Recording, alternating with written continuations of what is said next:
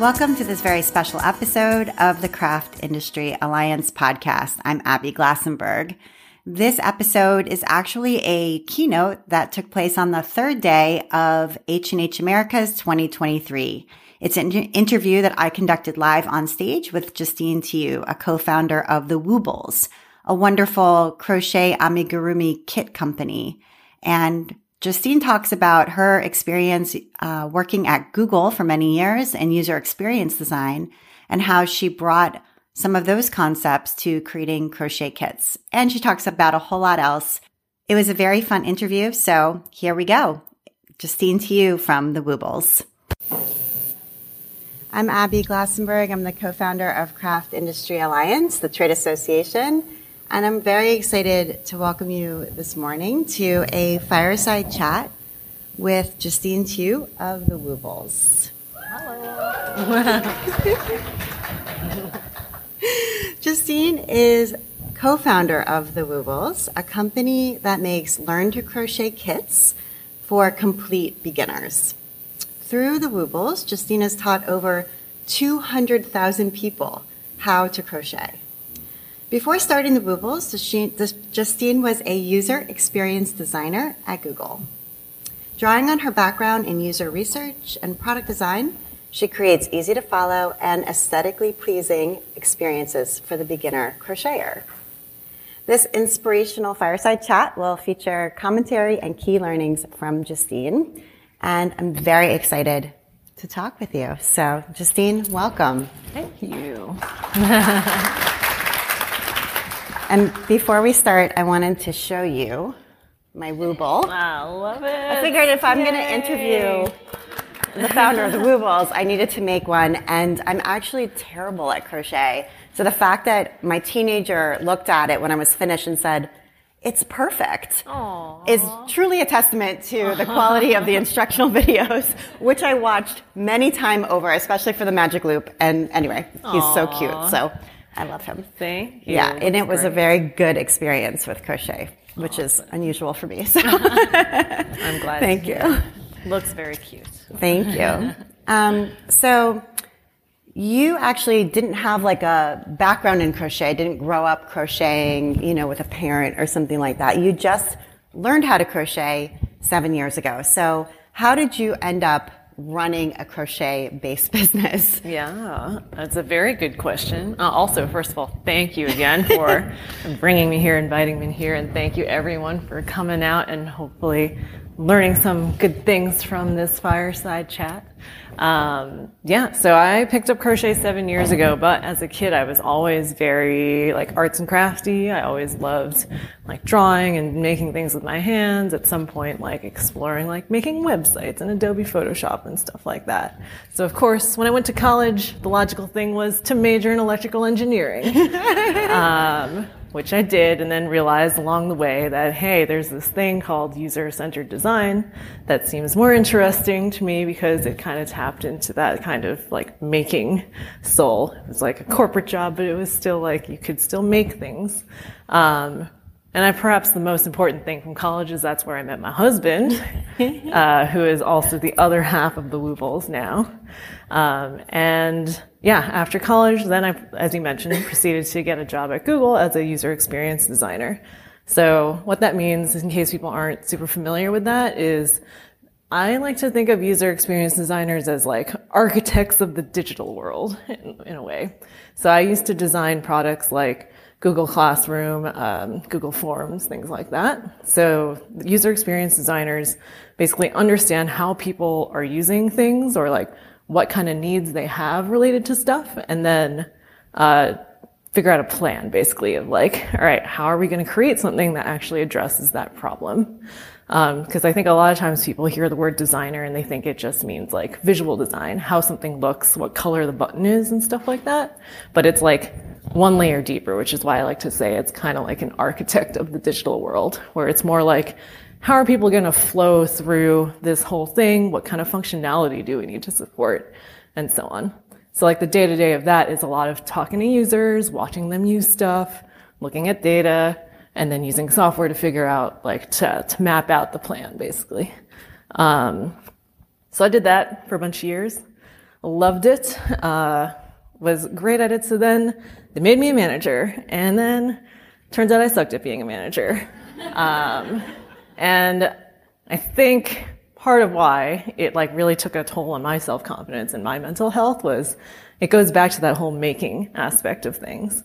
Like as a manager, I was no longer making, I couldn't at the end of the day, like point to look at this thing I designed or this thing that I made. It was like I spent my days doing meetings and not having something tangible. So my mental health took a really big hit that during that time, like I had trouble sleeping, like lost my appetite, like got anxiety, all these things. So that's when I was like, I gotta get my mind off of work. Like my identity is not work. I need to do something else. And that's how I picked up crochet. Um, so that was one of the many hobbies that I tried out during that time.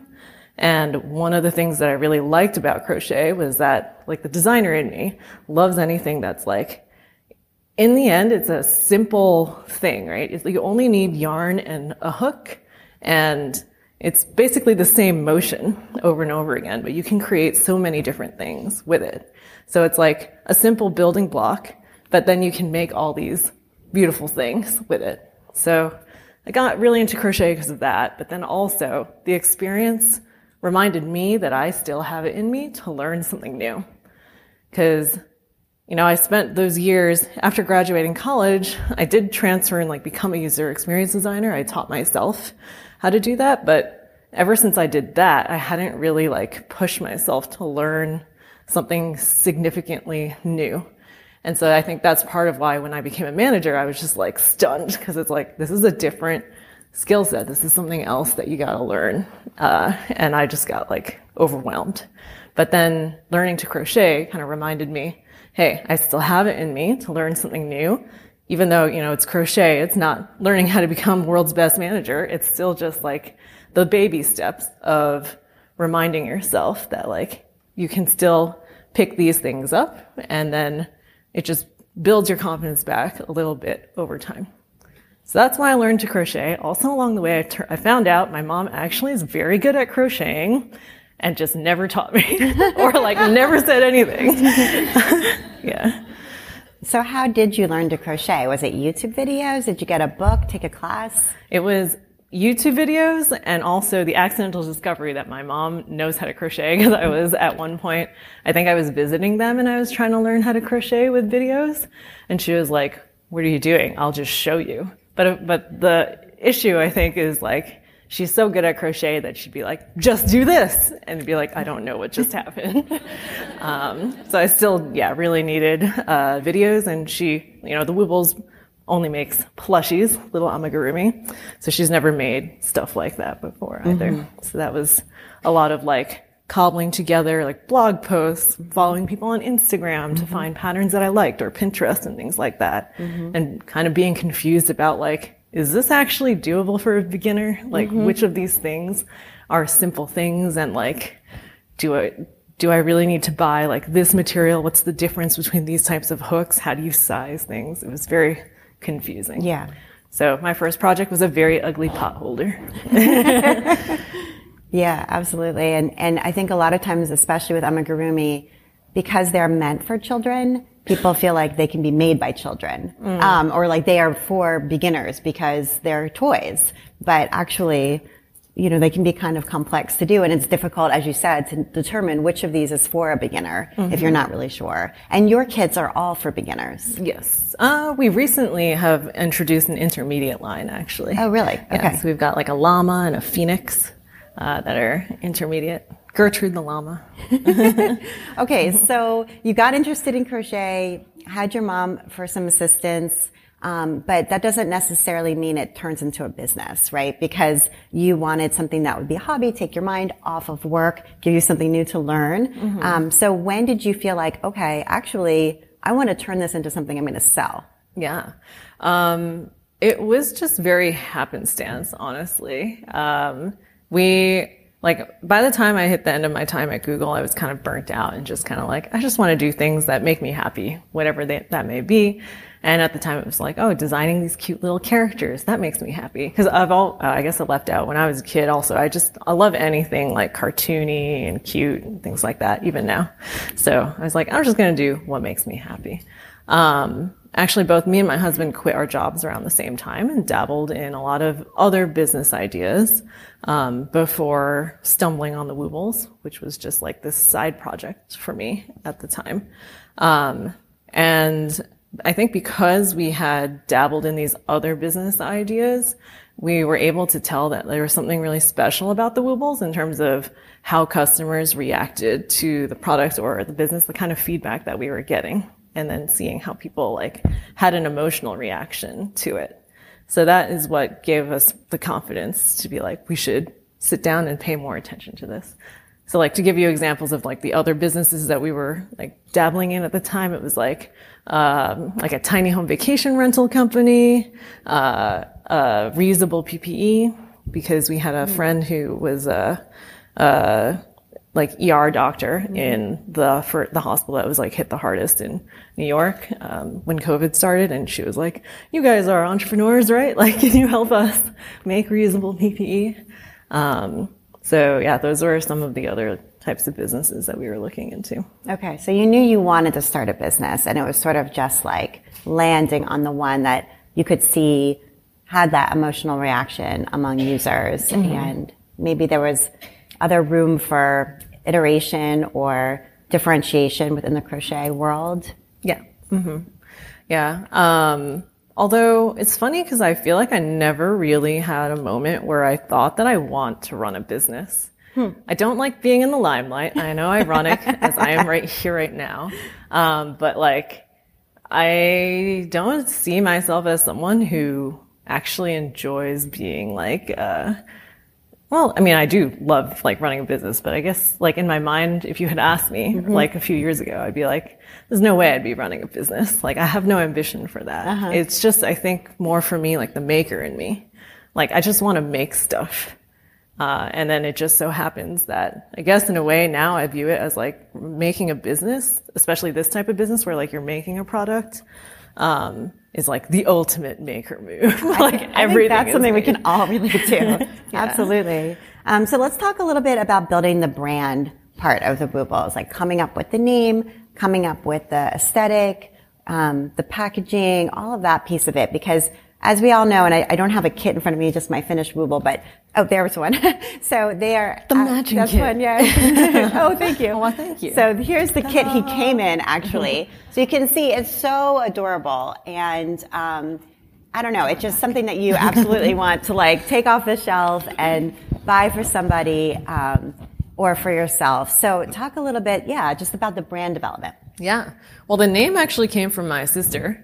Um, my sister is an English major slash is like very good with words, especially compared to me. And so the original Woobles that I had designed were our old intermediate line, which all are these like tubby, uh, like one continuous head, neck, body with like stumpy limbs and stuff, and they all fall down. So she was just like, they look woobly. I was like, exactly. the woobles. So that's where the name came from. Um, and then in terms of the brand development, I think it's just a bit of like, uh, I view the Woobles is a bit of like an extension of me, of like the things that I value, the aesthetics that I like, and things like that. So I wanted to make something that was fun and inspiring. Since I told you, like the real, the real thing behind the Woobles is we like to say it's not about crochet, it's about confidence.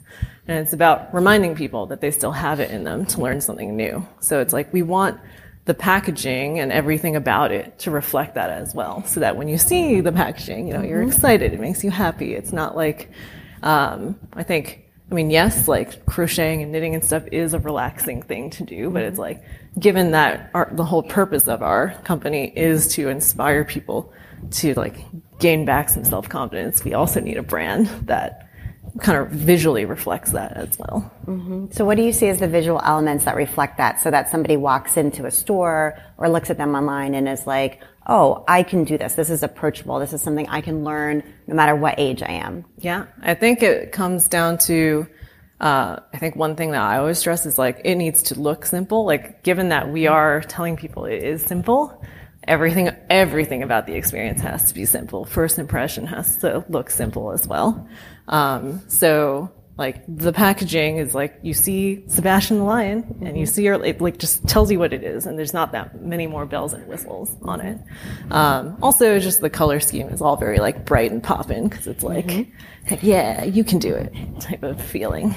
Right, mm-hmm. absolutely. Okay, so um, I would love to talk a little bit about how you applied the concepts of user experience design. Um, as you said, it's kind of like architecture from your days at Google to the experience of the Woobles, because I think that that's a big part of why I had so much success here, because I've tried to crochet in the past from patterns and things have gone terribly awry mm-hmm. after an initial enthusiastic start. And so, but it didn't happen here. Mm-hmm. And I think partially it seems like while I was going through it, it seemed to me like there had definitely been focus groups. Like there had definitely been information conveyed to you where you were watching people try to crochet from maybe a traditional pattern, um, which I had done, and then seeing where they got into trouble. Mm-hmm. Like, oh, the hook went in between the twist of the yarn, um, and they didn't realize it, or like all these little tiny things that happen that then, as we all know, sort of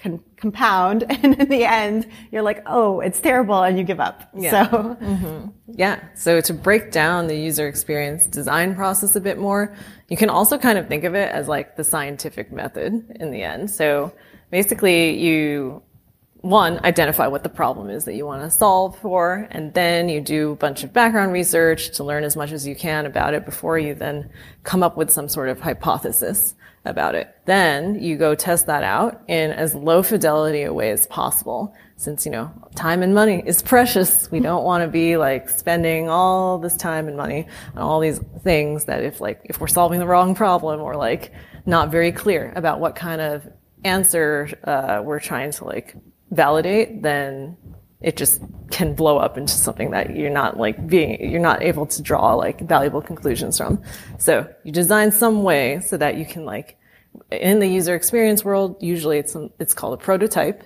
So uh, you just mock up basically a, a proxy of the experience or whatever it is that you're trying to test. And then you take a look at that data and then you repeat the whole cycle again because chances are you did not get it right on the first time so you have to keep on doing it over and over again. Um, so that's what the ux design process is like. And i believe like you can apply it to everything. Like mm-hmm. in the way that i said that i never really saw myself or had this different idea of what it meant to be a business owner. In my mind i feel like running a business is like applying this design process yeah. to everything. Because you know we're first time business owners. We don't know what we're doing really. Uh, and so it's like you got to just keep doing this process of essentially trying something possibly failing and then iterating and going again um, so how that applies to the actual crochet instructions is you're right we did watch a lot of people learn how to crochet with like our initial attempts at the kits and so on um, we listen to customer feedback. We have different like surveys and forms that go out so we understand what people are saying about things. But I do think watching people is the most helpful because a lot of times people are not able to verbalize what they're having trouble with, especially if it's something like they're trying to learn a new skill. And obviously they don't have the vocabulary to know like, is this called a hook or a needle? Like they mm-hmm. say different things for that. So it's really helpful to actually just watch people and then slowly make all those tweaks. Um, and I guess also part of the user experience design process is to, uh, yeah, one, not just listen to what people are saying, but like watching what they're not saying in a way. Hmm. Um, and then also just that you want to always think about even like the tiniest detail can matter. The way that you, like the words that you use to instruct something or how much information you share at a certain point in time is all like, it all filters into the ultimate end experience. So everything can be extremely thoughtfully designed. Absolutely. And, and I, I noticed that especially when I open my kit and the magic loop is already done.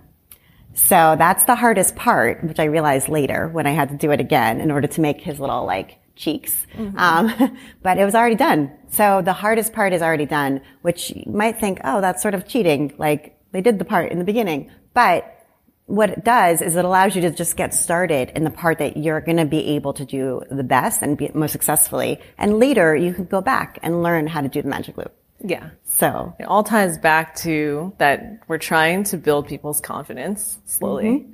So, like, if you're given like the hardest thing or one of the hardest things Right off the bat, yeah. Mm-hmm. then it will be really discouraging. So, instead, we figure out ways where it's like you learn stuff piecemeal until you start feeling confident about like your basic crochet skill, and then we introduce something that's harder. later. absolutely, because I was so motivated. Like he was all done. I just needed to do the cheeks. I'm like, okay, at this point, I'm just going to learn.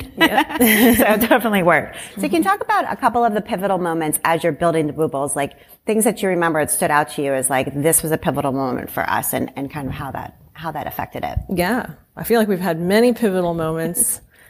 Lots of, I feel very lucky that these uh, pivotal moments happened when they did. At the same time, we always like to say you got to put yourself in a position to be lucky, and also you got to make sure that you then capitalize on those op- opportunities that come.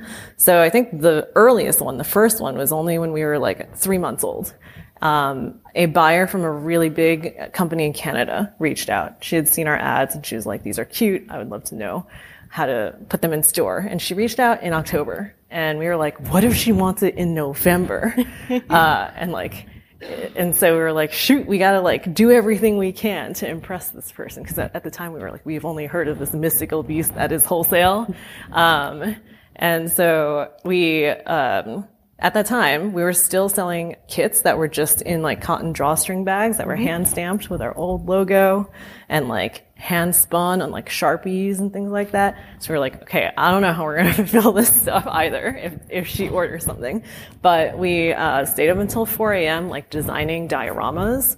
So we like attached some of our, um, in fact, the very first hippo I ever designed, we attached it into the box, made all these like scenes out of paper and things like that so that she literally would have a great unboxing experience when she opened it to introduce the brand. Oh wow! Um, and yeah, sent her a bunch of these kits and stuff like that. Um, so that was a super pivotal moment because that also is what uh, made us have to go move to the packaging that you see now, where you're like, there's no way anyone will know what is in the bag that has just a hand stamped logo. We need to make packaging that that uh, stands out on the shelf. So um, yeah, that one was a. And did she place the order? She did place the order, yeah, yeah. But it was for a year and a half later. but, okay.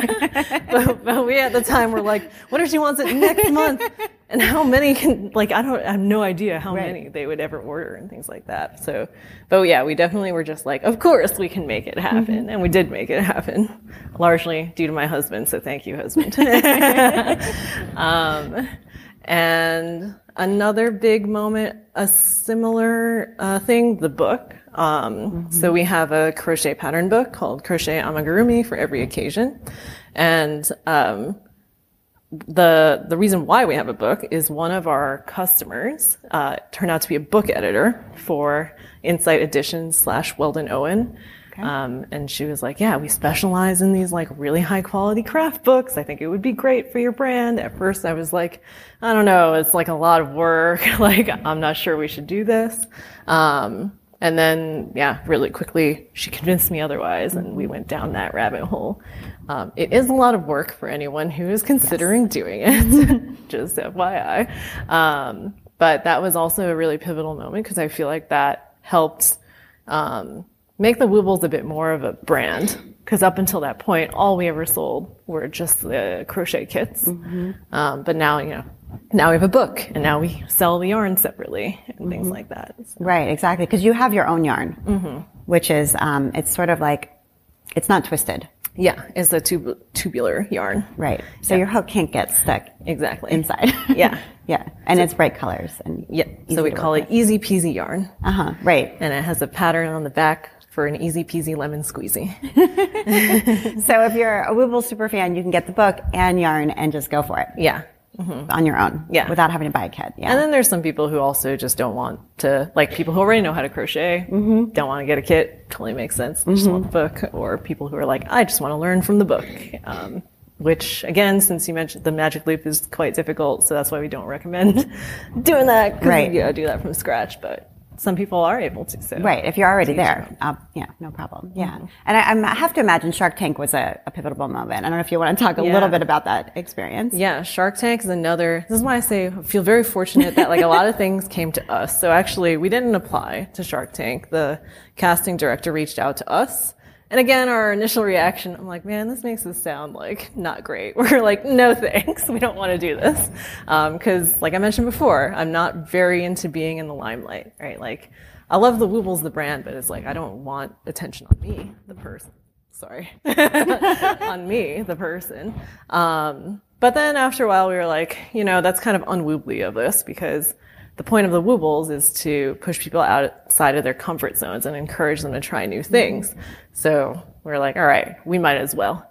Also, just go for it. And, you know, in the same spirit of those other things that I told you about, mm-hmm. it was sort of like, we don't, we didn't want to close the door on an opportunity that had opened up. It's like, we could just, like, let's just see how far we go because yeah. they're always telling you, like, you can get cut at any time throughout the entire process. Um, but we made it all the way through, which was great. Um, it was a very, a very interesting experience, uh, and very limelight like. um, but yeah, it was definitely a pivotal moment. Um, I think mostly because it was really cool to see how after the show aired, we have a really active Facebook community. And there's a lot of people in there who I think have like been with us since really early on. We're only three years old, so I guess it's kind of like we're still early on. But just seeing the kind of support and the pride that they had to like see us on Shark Tank, it was really heartwarming, I guess. Mm-hmm. Right, and that community is really important. I think having a community as part of your brand mm-hmm. is an important piece. Do you feel like that's true? Yeah, for sure. Yeah. Um, I mean, even today, I'm like, there are people in the community who've come up, and I like, I love that. Like, I love that. Like a really big reason why, when you asked about like how did we um, know to or want to like pursue this full time, mm-hmm. is that emotional connection. Mm-hmm. That there's a lot of people who share their stories with us, even privately, um, about like how the Woobles has impacted their lives, how like a lot of it ties to self-confidence or they were in a difficult time in their lives and then it helped like get their mind off of these things and so on. So that's definitely like a huge part of the Woobles. And in building a business, there's always going to be stumbles, challenges, things that didn't go right. And I wondered if you wanted to share one or two of the harder moments because I think that from the outside, when we look at a successful business, we might think, oh, it's always smooth sailing and wow, like look how amazing this is. But we aren't, we aren't seeing the back, the back end of that and some of the more difficult moments that have happened. Yeah. Um, well, I mean, I think in general, while it is exciting, um, until like November last year, my husband and I were very actively packing orders. Um, and so like very regularly. I think by that point, maybe we were only going in on the weekends, but like only a few months before then, literally every single day. Right. So mm-hmm. there's just this like physical grind to it. Yeah. Of, um, like you gotta actually physically ship out the kits, but then on top of that, do all the things that are involved with running the business on a non-physical level, um, which I think is something that is often overlooked in like the general public. People are just like, it just took off. And it's like, oh, that took like, you know, a lot of seeing all the blood, sweat, and tears. yeah. And then like roping in our parents to also mm-hmm. do that like every single weekend for hours, right? Mm-hmm. Or like, like my father-in-law every single day for hours, right? Um, but then in terms of like a really like catastrophic moment, one of the things that we did not know very much about when we started this company was quality control. How does one hmm. actually like communicate quality control standards and, and like be able to, you know, for example, that pre-started magic loop. How right. do we make sure that it's done correctly. Because somebody right has to stitches. hand crochet that. That's it's the only way to do it. Yeah, yeah, exactly. And so, you know, the innocent me was like, we'll give them a video because we teach people how sure. to crochet. Just give them a video. These people already know how to crochet. They're better crocheters than me. Like, it should be good to go. And we'll make these kits. Um, the first order that we made was like thousands of kits. It was like totally unusable. We had to spend um, Thanksgiving break, me, my mom, and my mother-in-law fixing all of these, like opening all of them, fixing all of them, putting it back together. Um, so yeah, we learned over time how to communicate uh, and figure out like how to make sure the, the product was up to our standards. Um, but then it's like, you know, that was the whole huge battle like there. And then like a year later or maybe a few months later at random, also we have like a stitch markers in the Yeah. kit. Um, and we were super excited because we were like, huzzah, Fred the Dino finally in this new packaging. Um, you know, again, we've got, we ordered like a whole bunch of them. They come and then we find out that like during the transport, the stitch markers, if you were to open them, which everyone's going to open them, they just break. And then we were like, So the plastic was brittle or something? yeah. And this is like, how do you catch that? Because Um, Right. we then talked to like our supplier and it's like, it has to do with the temperature Right. drop on the plane. Right. And That it's makes like, sense, yep. And it's like, dude, how would we catch that? Like, it didn't happen before. Um, and now again, like affecting thousands of things, like thousands of products, we need to then hire people. And they'd already been assembled. They've already the been kits. assembled. Yeah. But now we have to hire people to like. And had you shipped them out and somebody, like a customer had been like, hey, they broke? Um, or you found it before? We found it after shipping out a few dozen, I think, Okay. because um, we were still at the time like kind of paranoid about the magic loop not being perfect. So it's like I would check, Mm-hmm. Right. And that's when I at first it was like, oh, two. It happened to two of them, and I was like, Hmm. it's happening to all of them. yeah. Yeah. Okay. Can we talk a little bit about audience growth? Because we've got lots of people here. You have a very large Facebook group. Um, and you know, a lot of people now know about the Woobles. So, but that doesn't just happen just because you have cute packaging and a cute Sebastian the Lion. So, how did this come about? Like, how do you how do you build the audience for this? Yeah. Um, I feel like again, you got to apply that UX design process. Yeah. Figure out like where you think people are are. For us, we're a completely online business and only starting to. Um, I guess last year we opened up Faire, but I don't know. It feels like still pretty recent. it still feels pretty recent. I guess everything feels recent in my mind related to this business, um, but primarily an online uh, business. So it's a matter of like, I would say my advice for people trying to like build a community for their business is focus on getting those first like five customers, uh, not like 100,000 customers. Because the problem is, the problem is different at those different scales. And also when you focus on getting like those initial customers, then you can talk to them. That's the most valuable thing, I think. Like when you're working with low numbers of uh, anything or people, like it's the most valuable to really like hear their stories and understand like where they're coming from, why they wanted your product, like what kind of stuff they're looking at normally. And, And are you like- actually calling them on the phone? I did talk to yeah to a bunch of people on the phone um, to find out yeah, how they found out about us and like what they why they were using the Woobles and what problems they had with the kid and things like that. And do you bring groups? And you said you have you have like um, uh, groups, user you know experience design groups that come together, and you watch them crochet. So how are you assembling those groups? I'm curious. Like, are you like finding customers, random people on the street, or like is there like an agency you can call to find like a group of crocheters to come over? Or how are you making this happen? We literally reach out to customers. Okay. yeah. We, uh, yeah, we ask people. Now I guess we also are able to do it through Facebook. It depends, I guess, on what we're studying, Mm-hmm. right? Like if it's something like we want, um, to understand the first time experience, like the first time beginner experience, uh, we like to actually watch people who are actually first time beginners. So we probably can't ask a customer. right because at that point. they're right. They're already interested in crochet. They're already trying it. Yeah, they already tried it. So in that case, it's like kind of leveraging our personal networks to be like, do you happen to know anyone who Never wants- crocheted. Yeah, exactly. Yeah. Or I mean, we can't. We also yeah have asked our customers to be like, do you know anyone who doesn't know but wants to learn type Mm-hmm. of thing. Um, but yeah, other than that, it's like truly emailing Mm-hmm. our customers if we want one-on-one time. I'm a big proponent on one-on-one time with people because I think with focus groups, it's harder to keep track of everything and on also people like kind of bias each other. Right. So if the vibe is like positive, everybody's positive, or if somebody's like really frustrated, then everybody feels frustrated. Yeah. Yeah. And I think for a lot of us who maybe haven't had focus groups or the opportunity to do that, although it's a great idea, um, being a teacher uh, kind of gives you that same experience. So if you teach your craft, you sort of watch people in the class try to, you know, try to do it and you learn a lot from that. The questions they ask, the things that they, while your back is turned, they do wrong. And then you come back and you're like, oh, that was the wrong thing that you, you know, so you sort of get it that way. Yeah. Um, and I think for a lot of us who sell products or kits, we've developed them sort of in that way, um, because of teaching. But if you don't teach or you just want more, um, more data, then maybe calling people or, or, sitting next to people while they're, while they're working on it um, kind of like when they're work, while they're going through your website and seeing what they click on and mm-hmm. what they mm-hmm. think it's all about, and, and it's sort of the same the exactly. same kind of approach. Yeah, exactly. Yeah, and I was really mm-hmm. struck that like uh, very few craft companies I feel like are going through that process, but it's something that we all could do and we all could learn from. So. Um, I, I, think that's that's sort of brilliant. So, what sort of advice would you give to somebody who's brand new? You know, who's just sort of starting out in the craft business, maybe this is their first trade show. They're here for the first time, just kind of getting the lay of the land, um, but has some ideas and wants to sort of begin um, creating a craft business. Yeah.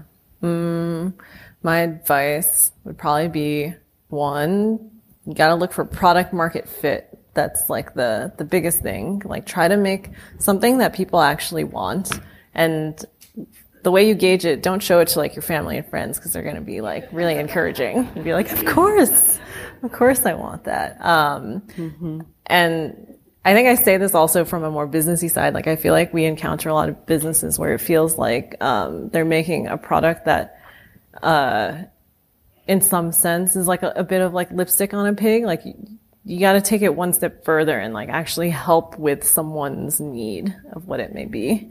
Um, so yeah, once you find product market fit, that's like going to be obvious, but it is also hard to get to that point. So, um, just be aware that it is a grind, right? You are going to encounter a lot of failure. Um, but I would encourage you not to think of it that way and instead think of it more as like, it's something that you've learned, right? Like you went down that road and it didn't work, which means, okay, you can cross that one off the list and now you can focus on, like you probably learned something along the way about why it didn't work. That's the most important thing. And that's another key part of the UX design process. Mm-hmm. Like you are trying to figure out what works and what doesn't work, but regardless of if something is considered a success, what's most important is that you understand why why something was a success or not a success. So mm. then you can keep going and keep mm-hmm. improving on stuff. So I guess that's my biggest advice. Just like know that it is going to be a grind. It is going to be tough, but like you will get there. Like if you're, if you keep on doing this process of trying things out and then trying to learn from them and then adjusting accordingly, you will get to that point. Can we dig a little deeper about what is product market fit? Because I do think that's a step people skip over. They're like, I love making this. Everybody seems to like it. And my family or my friends all want one. Mm-hmm. So that must be a business. You know, that must mean that I have a business here. I can make this into something. But sometimes it, it means um, changing the materials you're using, changing the look of the thing because it's not quite right. Like, what does that actually mean, product market fit? And how do, how do you search that out? How do you seek that out? Hmm. I, for us, I feel like the biggest signal for us was the um, like the direct messages and the emails that we got from people. Uh, obviously, yes, there's like sales data. That's how you would figure out like is this something that's attractive. But I think mm-hmm. it's probably a bit hard to tell if you're starting from nothing, right? And it's just like, well, any money that you're making is good, right? Like it's really hard to tell that this thing is better than something else, which is also part of why I think it was sort of helpful that we had tried all these other business ideas and mm-hmm. kind of got a sense from there, just like relative to each other, the demand on things. But for us, I think the really telling part was the uh, fact that people were not just leaving positive reviews that are public, which is like, again, kind of like a thing that in my mind you can view as like sort of biased because it's like, of course, we love positive reviews, but it's also being left to help like with our sales in the end, right? Mm-hmm. Versus people who are just emailing us or Instagram DMing us about their stories where it's like, there is no purpose to them sharing that other than to share their story mm-hmm. with us because it actually made a big impact and a big emotional connection.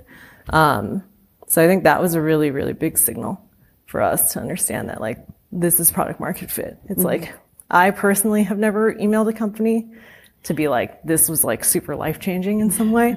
so that's why we knew. Right, right. And what about? I mean, you were talking earlier about confidence and the um, importance that crochet played in helping you to rebuild your confidence when it was low and that you see that happening for other people as well. But as a business owner, there can be other confidence blows, right? As you're talking about people who leave positive reviews, then there's people who leave negative reviews. No matter how amazing the product is, somebody's not going to like it. Um, or email you or, or DM you and say negative things. And sometimes it's, they're kind of hurtful. That person's having a terrible day and they wrote something hurtful to you. Um, and, and, you know, you're on the recipient end of that and you're seeing all of them. And sometimes it can be, it can be hard to, to handle and then your confidence can be shot again. So I don't know if you have any thoughts on how to sort of handle, because, you know, you, this is your baby. Like you love this brand. You've put so many hours into it. And then for somebody to be so like negative, you know, you get that one star review and it can really make your whole day terrible. So how yeah. are you handling that? Yeah, that definitely is something I struggled with a lot more in the beginning. And I mean, to be honest, I still do. Like it still does hurt. You know, the double edged sword is yeah, that there's always going to be people who aren't happy, like who say something bad. Um, but then my husband always loves to remind me, he's like, but look at all, all the positive good right. things. He's like, right. why are you fixating on just mm-hmm. that one? Right. He's like, look at all these people who like, who you've helped otherwise. I think that is one good way to look at it. And also I feel like it's actually only until very recently, I think that I finally like am more at peace with the fact that like hater's gonna hate. Like it's just gonna be like there's gonna be there's always just gonna be someone who is like a Debbie Downer and that's just like mm-hmm. the reality of things. So it's not worth like your time or your mental health or your energy to get really torn up about that. Uh, just like keep focusing on the positive. That said, if it's gonna, if it's like a lot of people complaining right. about the same thing, then like that is probably something that you should look into mm-hmm. uh, and like try to fix. But right, because uh, sometimes the feedback is valuable, and then other times it's just yeah somebody being negative like yeah. for being negative sake. Yeah, mm-hmm. yeah, absolutely. Well, I would love to open it up to questions. I'm sure there's got to be good questions out there because this has been such an interesting conversation so far, and there is a microphone right over there traveling. And so I see some questions and we'll get to, try to get to all of them. Thank you. Hi there, my name's Stephanie. I run a kit company in the UK oh. um, called Hawthorn Handmade. It's been amazing watching your journey. It's really inspiring. Um, and my mind has just gone absolutely blank as to what question I was just going to ask. That's just fangirling happening right there. oh god, it really has. I'm going to pass this on to someone okay, else. Awesome. Come back back. There we go. I just said hey. That was it. go back. We'll come back to you. Don't worry. Thanks for coming from the UK. Good morning. My name is Lynette, and I'm curious what drives your passion now?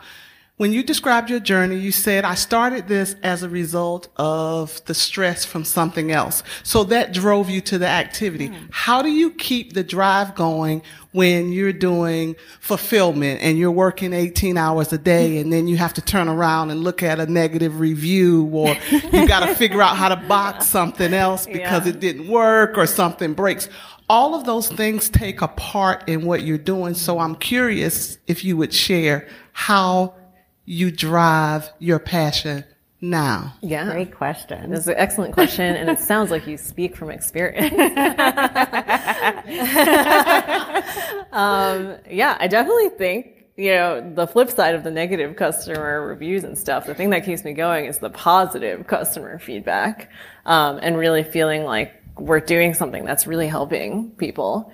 Um, so yeah, especially when it's like, you know, it's like, why am I doing, like, why am I slaving away at this thing? Like, it's because, like, there is someone out there whose life is being really impacted by what you're doing. And I actually remember the moment that I first had that thought where I was like, this is like the ultimate maker experience because I think it was like a person who said they lived in California and like we're we're on the East Coast. We live on, in North Carolina, and so it was like this person posted a picture of like Sebastian the lion, and they're like, I'm in, and they're from North uh, from California, and that they were saying like I never crocheted before, but look at what I made, and it was just very mind blowing to me to be like. I taught, I taught them how to crochet. They made they made this thing. I never interacted with them, mm-hmm. and then like now that they're leaving this uh, review, that was super motivating. Mm-hmm. Um, I think the other thing that is helpful too is that I think when you're in it, like when you are actively in running your business, you get really sucked up into the day to day. And then you don't realize that stuff is changing and stuff is getting better. Um, or like your responsibilities are changing a little bit over time. And so sometimes you gotta like take a step back and be like, look at everything that I accomplished. Like last year was pretty different from this year. Um, and like look at what I'm doing now. And I think that kind of recognition that progress is happening helps mm-hmm. as well. Yeah. Sorry, I'm gonna take the moment. nobody else wants to ask, I'm gonna take the moment. Um, so, how did you know when to scale up? Were there factors, indicators? Was anything stood out? Anything that was small that you overlooked? And when you look back, you realize, oh, this is why I decided to take it to Shark Tank, even though I know you said no the first time, yeah. or this is why three months in, even though we didn't get their order the first three months, you know, for the next month, mm-hmm. this is what made me, this is what was the driver or the activity behind that. Mm-hmm. I think for us, um, it's just driven by the demand. We were like forced to scale up because there was demand, and then we just had to figure out a way to fulfill the demand. So I guess I didn't get to talk about this, but like when we first started selling kits, we literally wound yarn on Sharpies, and then we were like, "Wow, this is going to take forever. Like we can't do this."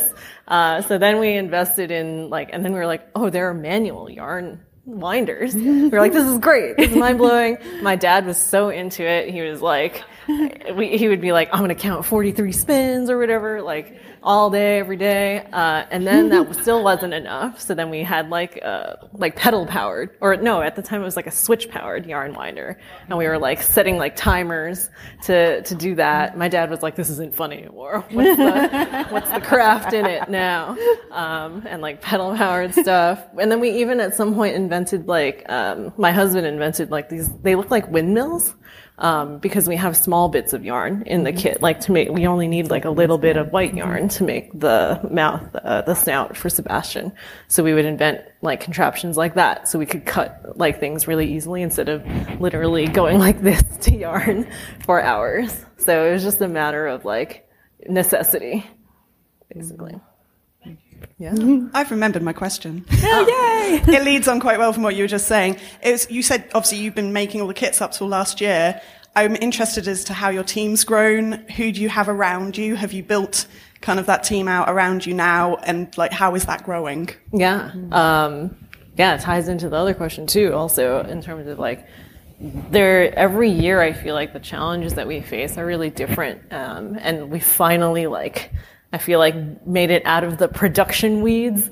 Um, and so now the focus for this year is building a team and building systems. So it's more sustainable and not like wholly reliant on me and my husband, mm-hmm. especially because we're going to have a baby in like two months and Yay! who knows what's going to happen, right? oh, thank you. Um, so now we have like eight people, including us in corporate. Uh, and then we have a lot of like contractors and freelancers we work with. A lot of times, the, how big the team is depends on the season as well. But yeah, building a team is definitely a huge focus this year.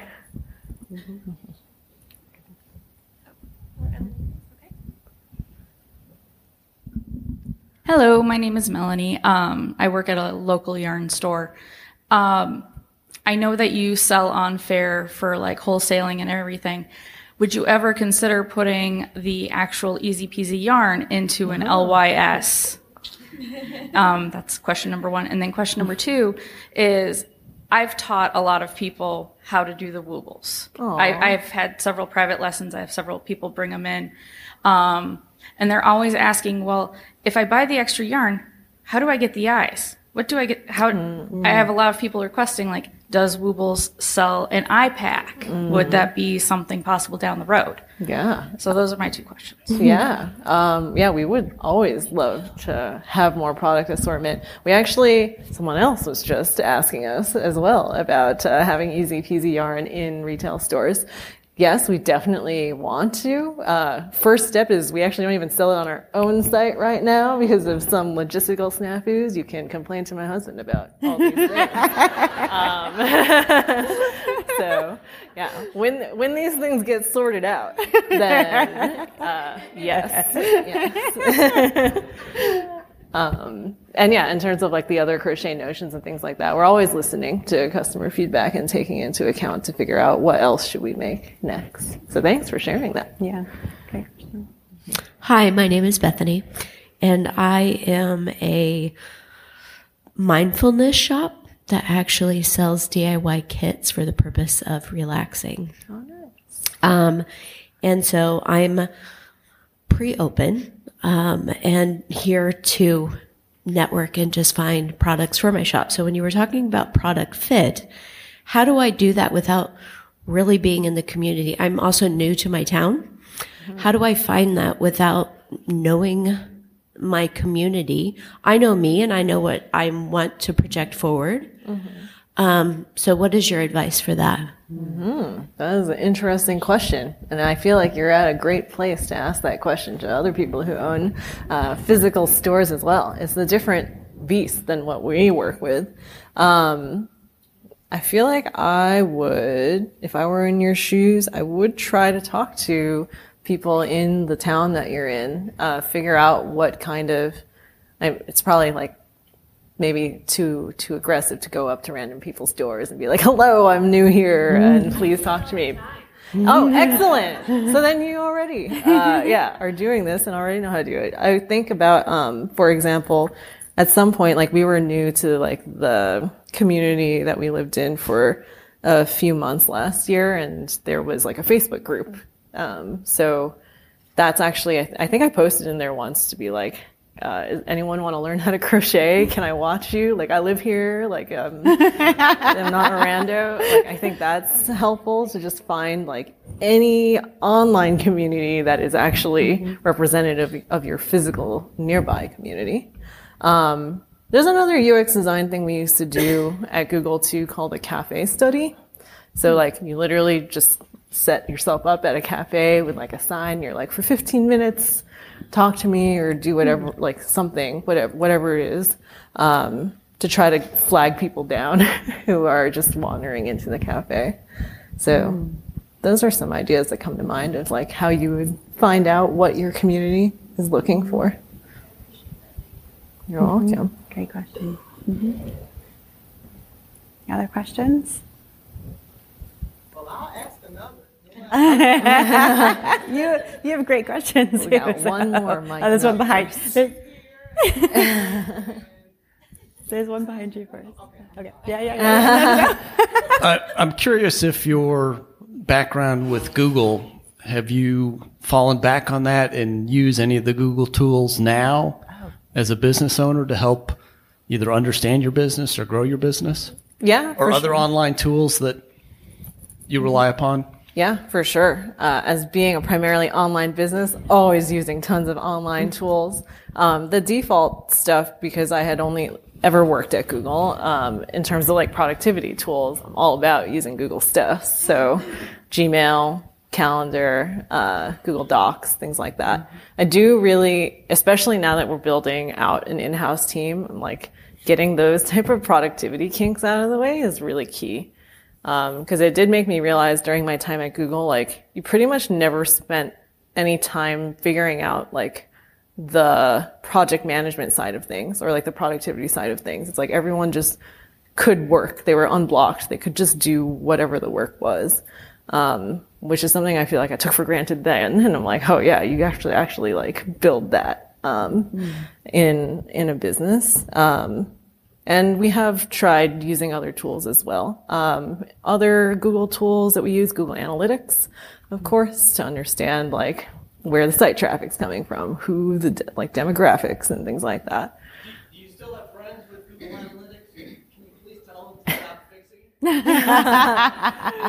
it? For real? Yeah, they're moving over to GA4. Um, yeah, but it's funny because I think like during my time in Google, I don't know, it's very different being like a business owner using the tools. Like I didn't use those tools when I was at Google, aside from like the productivity stuff.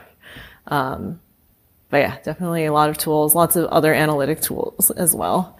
Um, like for example, there's like alternatives to Google Analytics are also things like Triple Whale, Northbeam, things like that. Mm-hmm.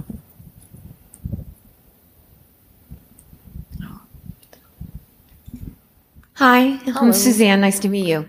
So why why little critters versus like scarves or throw pillows? Like, mm. what made you choose this? Yeah. I mean, you, I don't know if you're, you weren't pregnant at the time, so you weren't thinking kids. No. but I mean, selfishly, I alluded to it when I when I was younger, and I even now I still just love cute things. So it's just very like at some point I wanted to be an animator. I wanted to uh, like be a cartoonist and stuff. So I just naturally have a soft spot for softies. um, so that was why we went with that. And I also feel like they stand out also more. It's very distinctive of like that's a Wooble. Mm-hmm. Should, oh. Next one. Okay.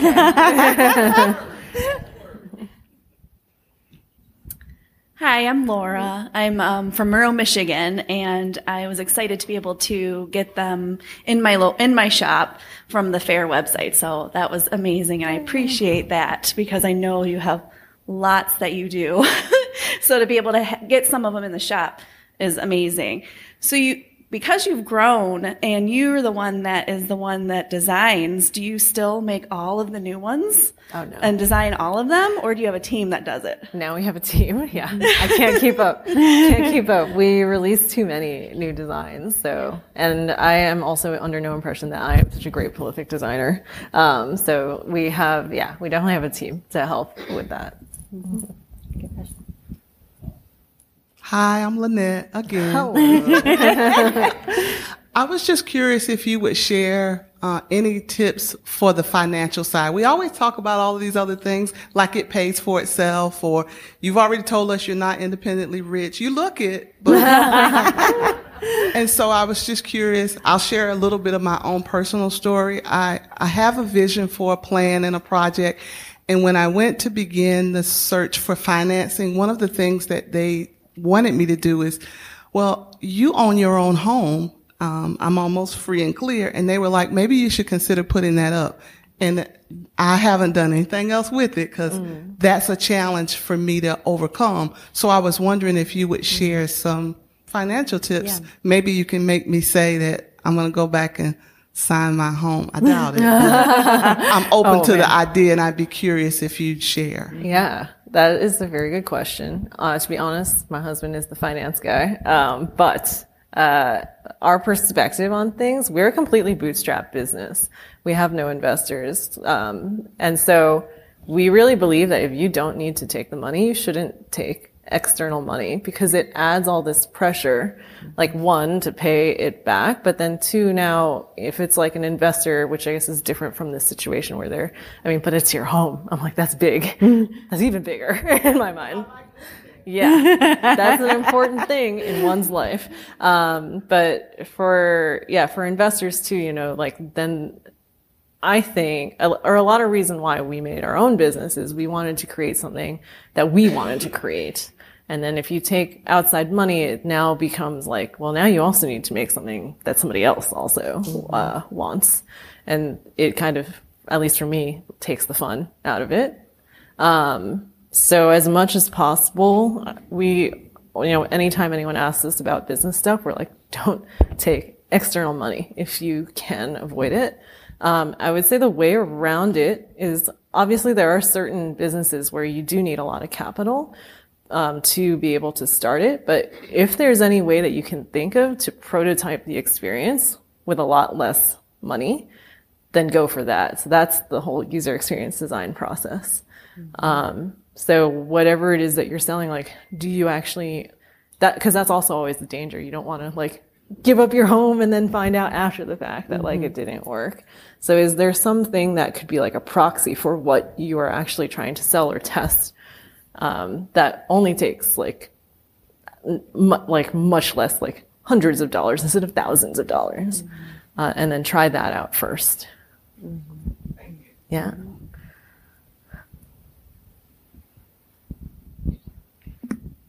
I kind of have a question piggybacking off of that one. How do you deal with the knockoff market?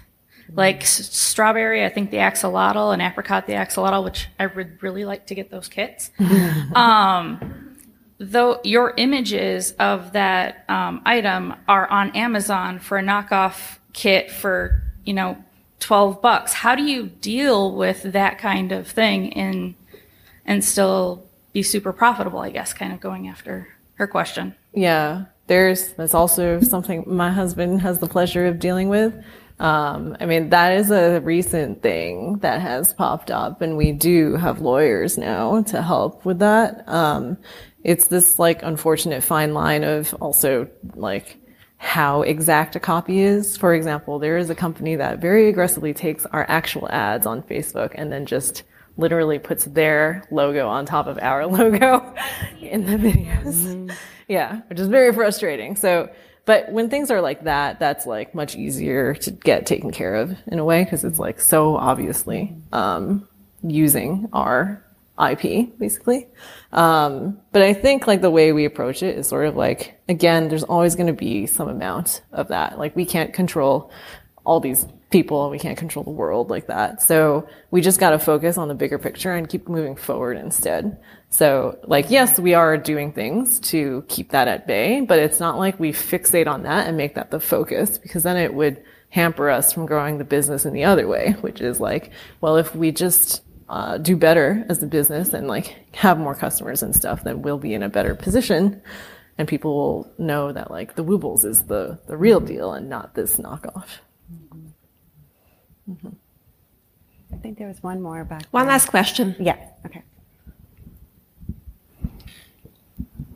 Uh, this is very product specific. Uh, have you and or would you consider developing kits solely to be sold wholesale through independent retailers. Hmm.